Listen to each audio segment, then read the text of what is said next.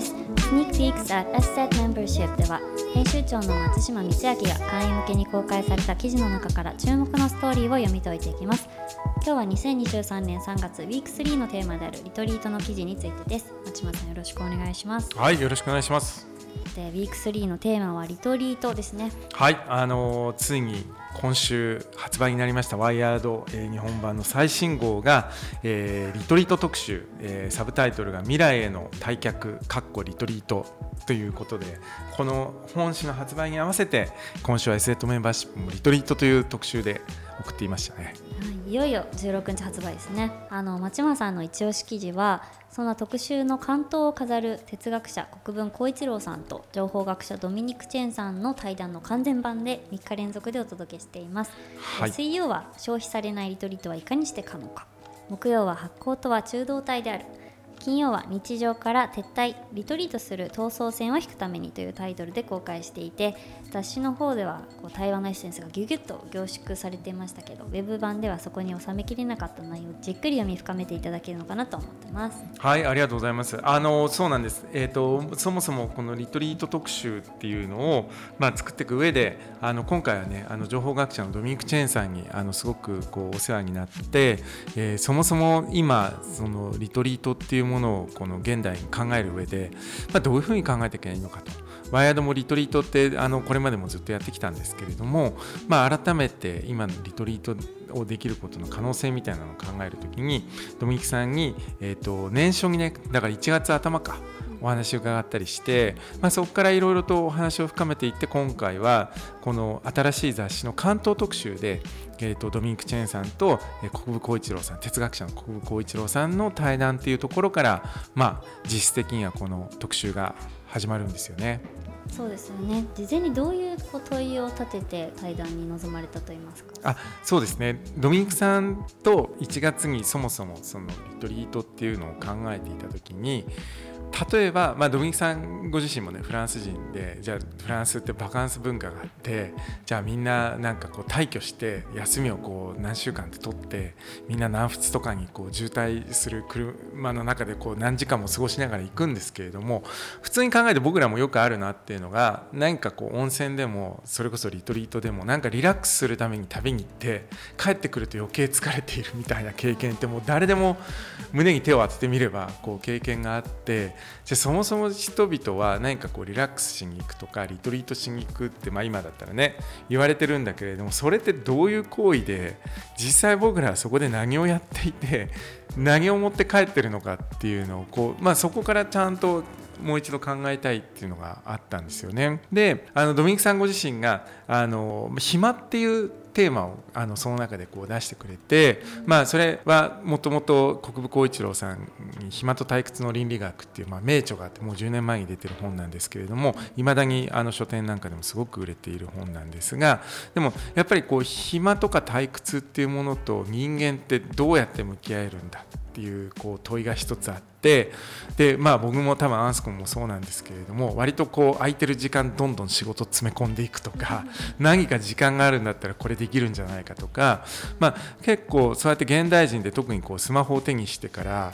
どんどんその暇をこうまさにキリングタイムじゃないけれども、まあ、あの詰め込んでいくっていう生活なりそのライフスタイルができている時にもう一度、まあ、リトリートってものが、まあ、あの例えばリトリートってもともとの意味は撤退とか退却とかっていう意味なんですけれどもその時に僕ら果たして本当に暇ってものと向き合えるのかっていうところぐらいが結構スタート地点ですよね。撤退とか退却って意味だったんだっていうところ。うん。であの松島さんが特集進める中で言ってたリトリートをするためにリトリートするけどましてやこうそのために労働するみたいな逆転現象みたいなはいはいはいはいはいはいなんか本当インスタ時代の例えば旅行の不可能性みたいなのって結構言われていてあのそれ、まあ、もしかしたらワンダーラストの時にも少しやったかもしれないけどそのインスタで見た綺麗な風景を確認するために旅行してませんかみたいなのってやっぱりね、まあ、それ別にインスタに始まったわけじゃなくてもしかしたら旅行ガイドとか、まあ、テレビとか見てそこ行きたいっていうのなのかもしれないんだけれどもまさに今アンスコムが言ったように一つはあのリトリートっていうものが結局なんだろうなリラックスするとか何かから解放されるっていうその自由になるっていうような目的があったとするとでもリトリートしなきゃってってなった瞬間にそれってなんかその自由から逃れられてないっていうこうそのリトリートの存在論的な矛盾みたいなのがやっぱり一つあってでもう一つはあのこれドミニクさんもすごいあの指摘されてたことなんだけれどもやっぱりまあ例えばそのマインドフルネスみたいなものがまあ2010年代ぐらいにわーっとこう盛んになってきて僕もすごいそういうのあのいろいろ本作ったりもしてたんだけれどもどっかでじゃあそのマインドフルなそのになることっていうのが何のためなのか。で特にその、えーと、ドミニクさん言ってたのはその、まあ、新自由主義的なネオリベ的な考え方で企業とかがじゃあもっとマインドフルになってもっとリラックスしてリトリートしてでもそうやってリトリートすることがリラックスすることがそのもっとよく働いてもらうとかもっとその効率が良くて生産性の高い労働者になってもらうためにそれをこうやっていくっていう、まあ、それ自体はねあの国分先生も言っていたけれども、まあ、別にこれ100年ぐらいずっとこの産業化社会の中で言われていた言われ続続けてることではあるんだけれども、まあ、結局僕らなんかこうリトリートだとかサウナだとかやってるんだけれども それって何のためにやってるのかっていう時にもしかしてその目的の方が先にあってなんか例えばリラックスするためもっとその月曜日からバリバリ働けるためとか別にそれ否定するわけじゃないんだけれどもなんかそのためにやってるリトリートとじゃあ本当に暇とか退屈っていうものと向き合うリトリートとじゃあそれは何が違うのかみたいなことだから結構それって本当存在論リトリートの存在論とは何ぞやみたいな話なんでやっぱりそこで最初にドミニクさんと、まあ、国分先生でちょっとこう哲学対話というか、まあ、今回リードは発酵的ダイアログって書いたんだけれども、まあ、結構ね長時間にわたって語り合ってもらうっていうのはすごくなんかそもそも俺らリトリートなんでやってるんだっけっていうところから入れるいい記事になったかなと思ってるんですよね。対談の相手であるドミニクさんもあのワイヤードで2019年に出したデジタルウェルビーイングの時にもご寄稿をいただいていてその時割とそのアジア視点でウェルビーイングを捉え直すだとかその需要みたいなところが一つキーワードとして出てきたと思うんですけどなんかそれとまたどこかなんか接続するような感じがありありましたよね。まあ、そうですねあのドミニクさんのやっぱりいろいろと研究されてることとかその視点って多分特に国分さんの中道体の世界とすごく響き合っていてだからまあ例えばウェルビーイングみたいなのもこう欧米だと特にポジティブ心理学みたいなこととあの同じように語られて、まあ、そうするとやっぱり主体っていうものがあってそのこの主体である私が、えー、どういうふうにウェルビーイングになるのかみたいな。じゃあそれをしようとして何段階で判断しましょうみたいになるんだけれどももうちょっとそういうこう主体でもないし客体でもないし、まあ、その受動体でもないしその能動体でもないしその間の中動体的な態度の中にこそそのウェルビーイングってものがこう立ち現れてくるっていうそのインタービーイング的な考え方ってすごくドミニクさんなんかももともと言われていて多分だからそこと今回つながってるしまあリトリートっていうものが今回リトリートっていうテーマでやっているけれどもやっぱり根っこのところはウェルビーイングっていうのを僕ら、まあ、2019年にやって、まあ、4年ぶりにもう一回それ深めるところかなっていうのは、ね、大きなテーマとして裏テーマとしてはあったのでそのウェルビーイングを更新するにあたって、まあ、やっぱりドミニクさんに最初にこの前回のデジタルウェルビーイング校からのつながりでやっぱり話を聞きたかったっていうのがありますね。なんかその目的合理性から逃れた時間がこうリトリートみたいなふうに書かれていて、うんうん、普段松山さんから庭のこう雑草摘みとかが、すごいリラックスできるみたいな話なんかそういうことだったのかみたいな。あの国務先生もちょうどあの対談の中でも今新しい本あの準備してるんですっていうことを言ってたんだけれどもそれ来月ちょうどあの目的への抵抗っていうタイトルでまさにあの出るらしいんだけれどもその目的を持ちながら目的に抵抗するっていうことはそのどどういうふうに人間はありえるのかってまさにだからそれで多分一冊書けるっていうぐらい根源的な問いをが実はリトリートの中にあるっていうことが、まあ、今回のお二人の対談でなんかすごく深まったなっていうのはありますよね。個人的には時間を有効活用しなきゃとか、うん、何か目的持ってやんなきゃみたいな思っちゃう部分があって、うん、なんかもう無目的であることイコールちょっとネガティブに思っちゃう人も中にはいるんじゃないかなと思うんですけど松本さんそこら辺どう思われますか、あのそういう意味ではまさにあのね、飛沫退屈の倫理学にも書かれていた重要な結論の一つだと思うんだけれどもその何かをしようと思った時というよりもでもその目的を外れてこう夢中になってしまう。例えば僕だったら草取りをしてると、まあ、もちろんその雑草を取るっていうのが目的なんだけど、まあ、なんか抜いてる間にこういろんなこう考えが浮かんだりとかでもまあだから僕は結局それでリラックスして、まあ、めちゃくちゃウェルビーイングな時間なわけですよ。でも別にそれリラックスしたいとかウェルビーイングになりたいと思って雑草を抜くんじゃなくてなんかやっぱりそこにこう何かにその目的を離れて夢中になれる何かこうそこにこう没頭できるような時間っていうものを持てるとなんか結果としてそれはリトリートになり得ているんじゃないかっていうのがあの一つあって。なのであの今回雑誌の方ではねタイトルあのフランス語のあの大きなタイトル出してるんですけれども、まあ、僕フランス語読めないんでちゃんとは発音できないんですけどこれあの闘争戦っていう逃げるっていう意味での闘争戦っていう意味で、まあ、それもともと哲学者のジル・ドゥルースが言っていることをが、まあ、今回キーワードになってるんですけれどもあのエセットメンバーシップの方でも3回目のタイトルが日常から撤退する闘争戦を引くためにっていうタイトルにしていて要するに、ね、年に一度大きなそのバカンスのような形で日常から撤退するんじゃなくてもっともっと本当に日々の中でふっとその日常のなんかこう目的に縛られた日常の中でふっとそこから逃げる。で何かに夢中になる。何かにこう囚われているっていうような言い方するんだけれども。まあそれだからドミニクさん的に言うと需要っていうことになるのかもしれないんだけれども。自分が主体的に何かやるぜって前がかりになるわけでもないし何かこうやらされてるっていう完全に受け身になるわけでもないけれども自分の方から何かをこうこう受け入れてあげるっていうようなその受容する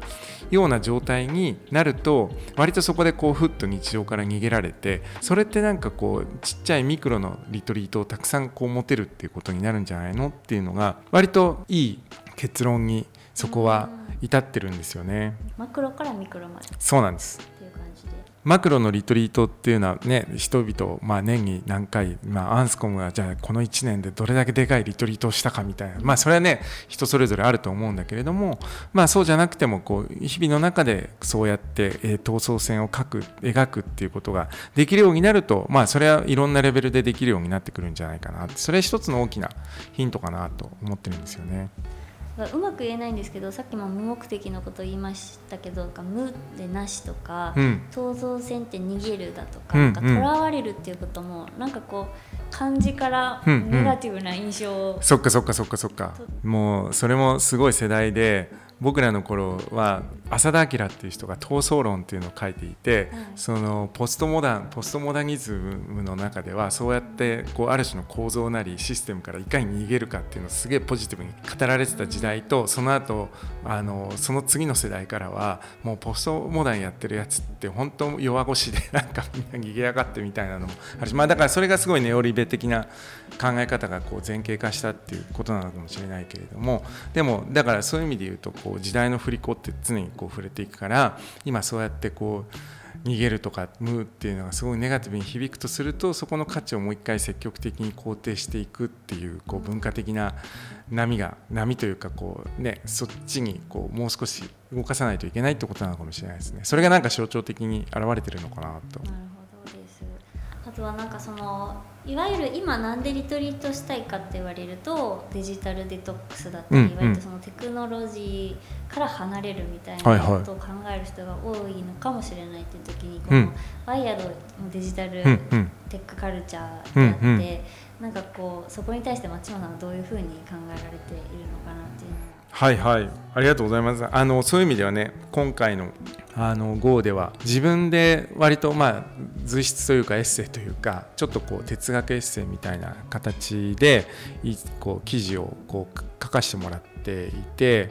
なんだろうな。そういう意味でまあ、例えばそのデジタルデトックスみたいな、ね、今言ったようなこうものっていうのがあって、まあ、それって単純に、えーと、テクノロジーとかデジタルに囲まれちゃってるからもうそれを全て立って、えーと、自然のただ中行きましょうみたいなこう話なんだけれどもなんかもちろん現実ってそういうこう単純な二元論で語れるものでもないしすでにその僕らがと、まあ、よく言われるようにその携帯取られるともうまるでなんか自分が裸にされたかのようなそわそわしちゃうっていうのは例えば自分の自意識ってものがもうこの皮膚自分の人間の体の形した皮膚のからもう外まで広がっているっていう、まあ、ある種のそのテクノロジーなりそのツール道具による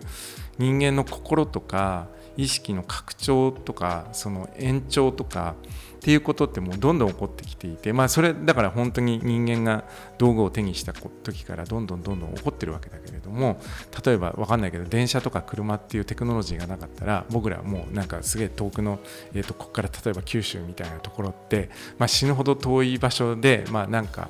一生に一度行くかなみたいな感覚しかないっていう意味で言うとで要するにそういうテクノロジーがあるから自分のこうマインドなりその世界観っていうのは変わっていくんだとするとなんかそこからじゃあ分かんないけど1週間でも2週間でもなんかそれをただただデトックスするっていうことの意味ってその本当はどこまであるのかとかなんかこうやってそのデジタルとフィジカルってものが混ぜ合わさった時代におけるリトリート先ってなんかやっぱりそのそこが融合した世界観あの外せないんじゃないかなっていうのはすごく思っていて今回はあえて VR の世界の中にリトリートに行くっていうところからこうストーリーを始めて少し書いてるんですよね。そうですねその意味でこの14ページから始まる Digital Physical Explorations とかその象徴的な企画ですよね。はいあのそこはちょっとこだわって今回はあの作っていて、まあ、フィジカルであのもちろんめちゃくちゃ気持ちいいそのリトリート先っていうのも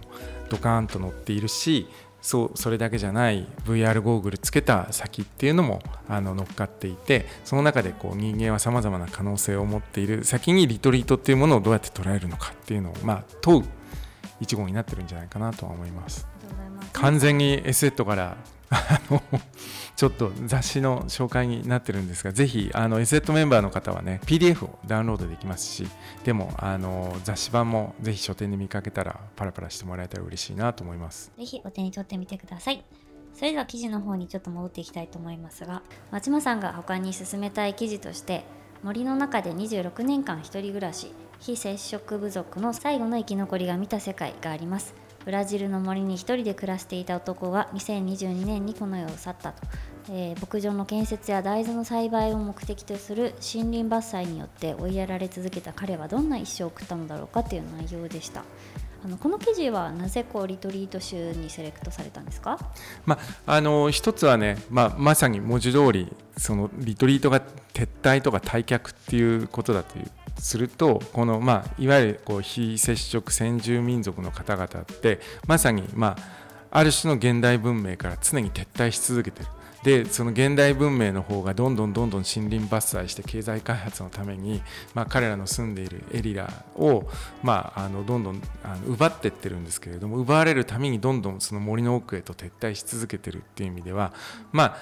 究極のリトリートなんですよね。で僕らがなんかそう結局そうリトリートって自然の中でこうポケッとしたいみたいなことを言ってるとするとこの人26年間撤退してましたっていうことで。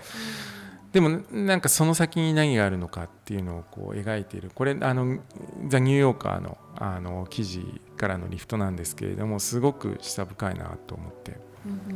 この中にその孤独についての込み出しがありますけれどもなんか本当に人によって孤独の捉え方も様々だな。そうですよね。あのこの記事のあの書いてる人が最後に結構面白い論考をあの載せていて、まあ、結局その人間にとっての孤独って例えば結婚生活50年間続けていても孤独な人もいるだろうしまあこういう、まあ、この最後のこれ男性だったんですけれども人が、まあ、どういう精神世界を持ってどういうあの世界を見ていたのかっていうのはもちろん誰にもわからないんだけれども、まあ、もしかしたらこうその自然の中で、まあ、自分であの狩りもして、えー、と植物も育てて、まあ、要するにこう農耕みたいなこともして、まあ、26年間誰とも喋らずにあの誰も言葉が通じなかったんですよね。あの近くの先住民族の方連れてってなんかこう話そうとしても通じなかったんですけれどもでももしかしたらそのあのすごくえっ、ー、となんだろうなその人の中では何か満ち足りたあの精神世界があったのかもしれないし何かこう宗教性みたいなものも持ってたらしいっていうことがこう分かっていて、まあ、もちろん当然あの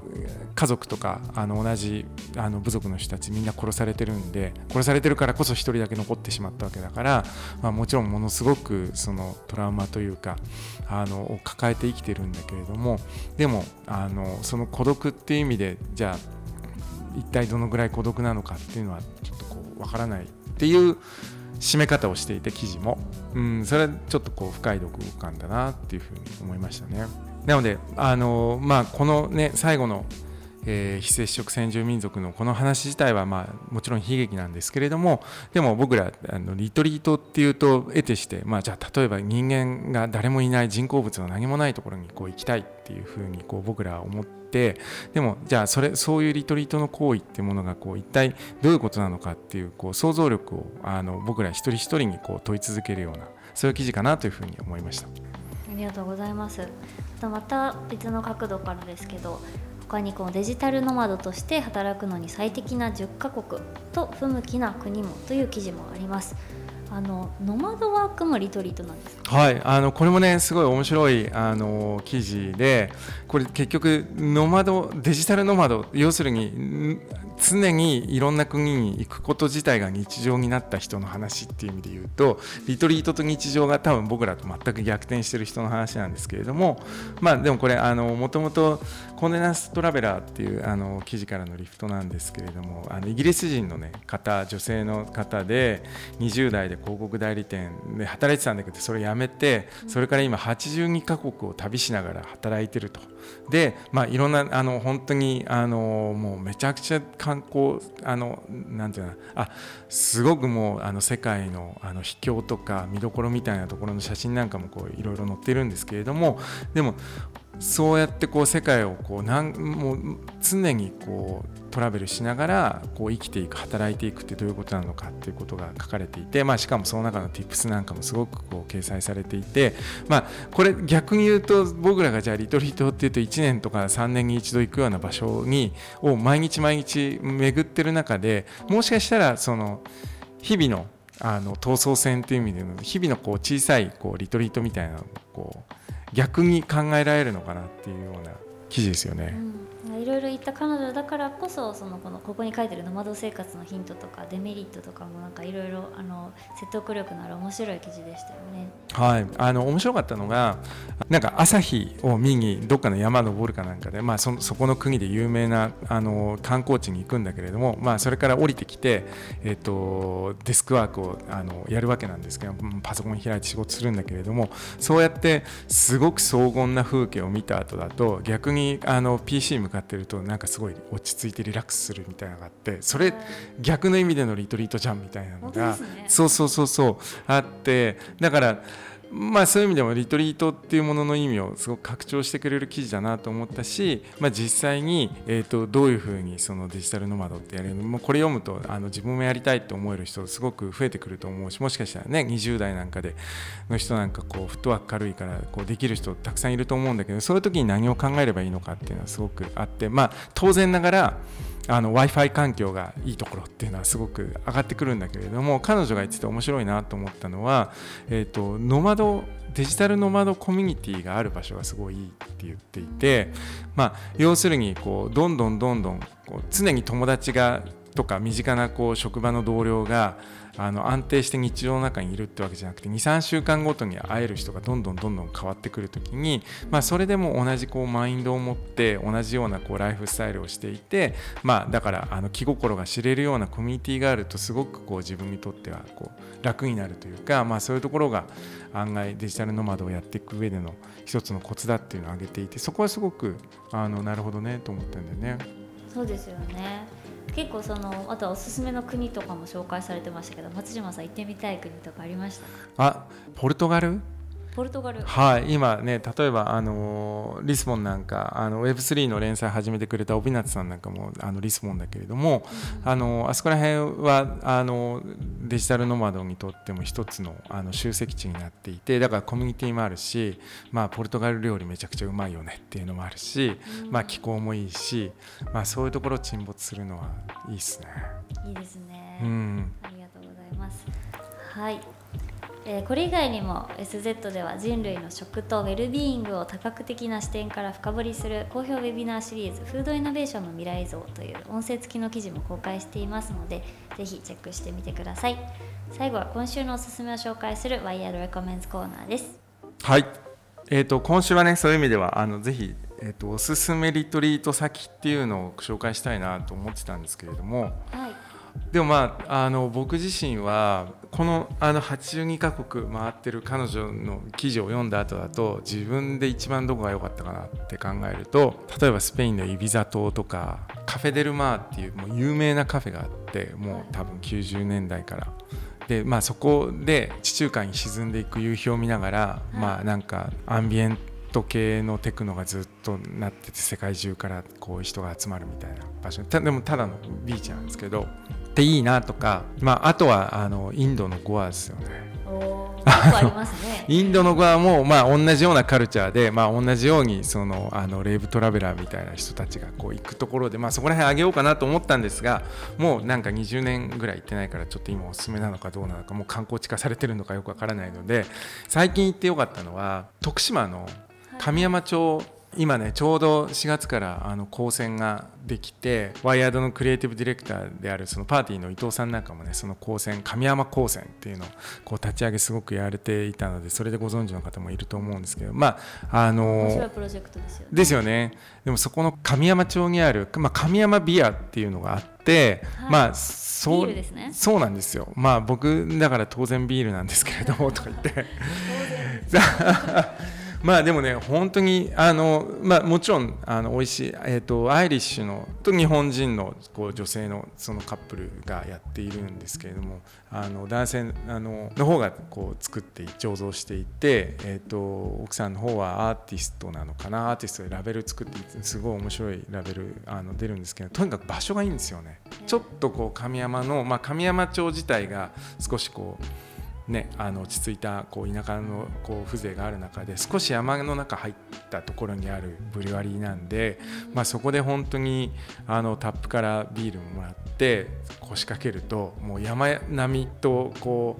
うなんだろうないやまさにウェルビーイングなんですよ。もうぜひもうあれですね SZ の皆さんと徳島で行きたいリトリートイベントやりたいねやりたい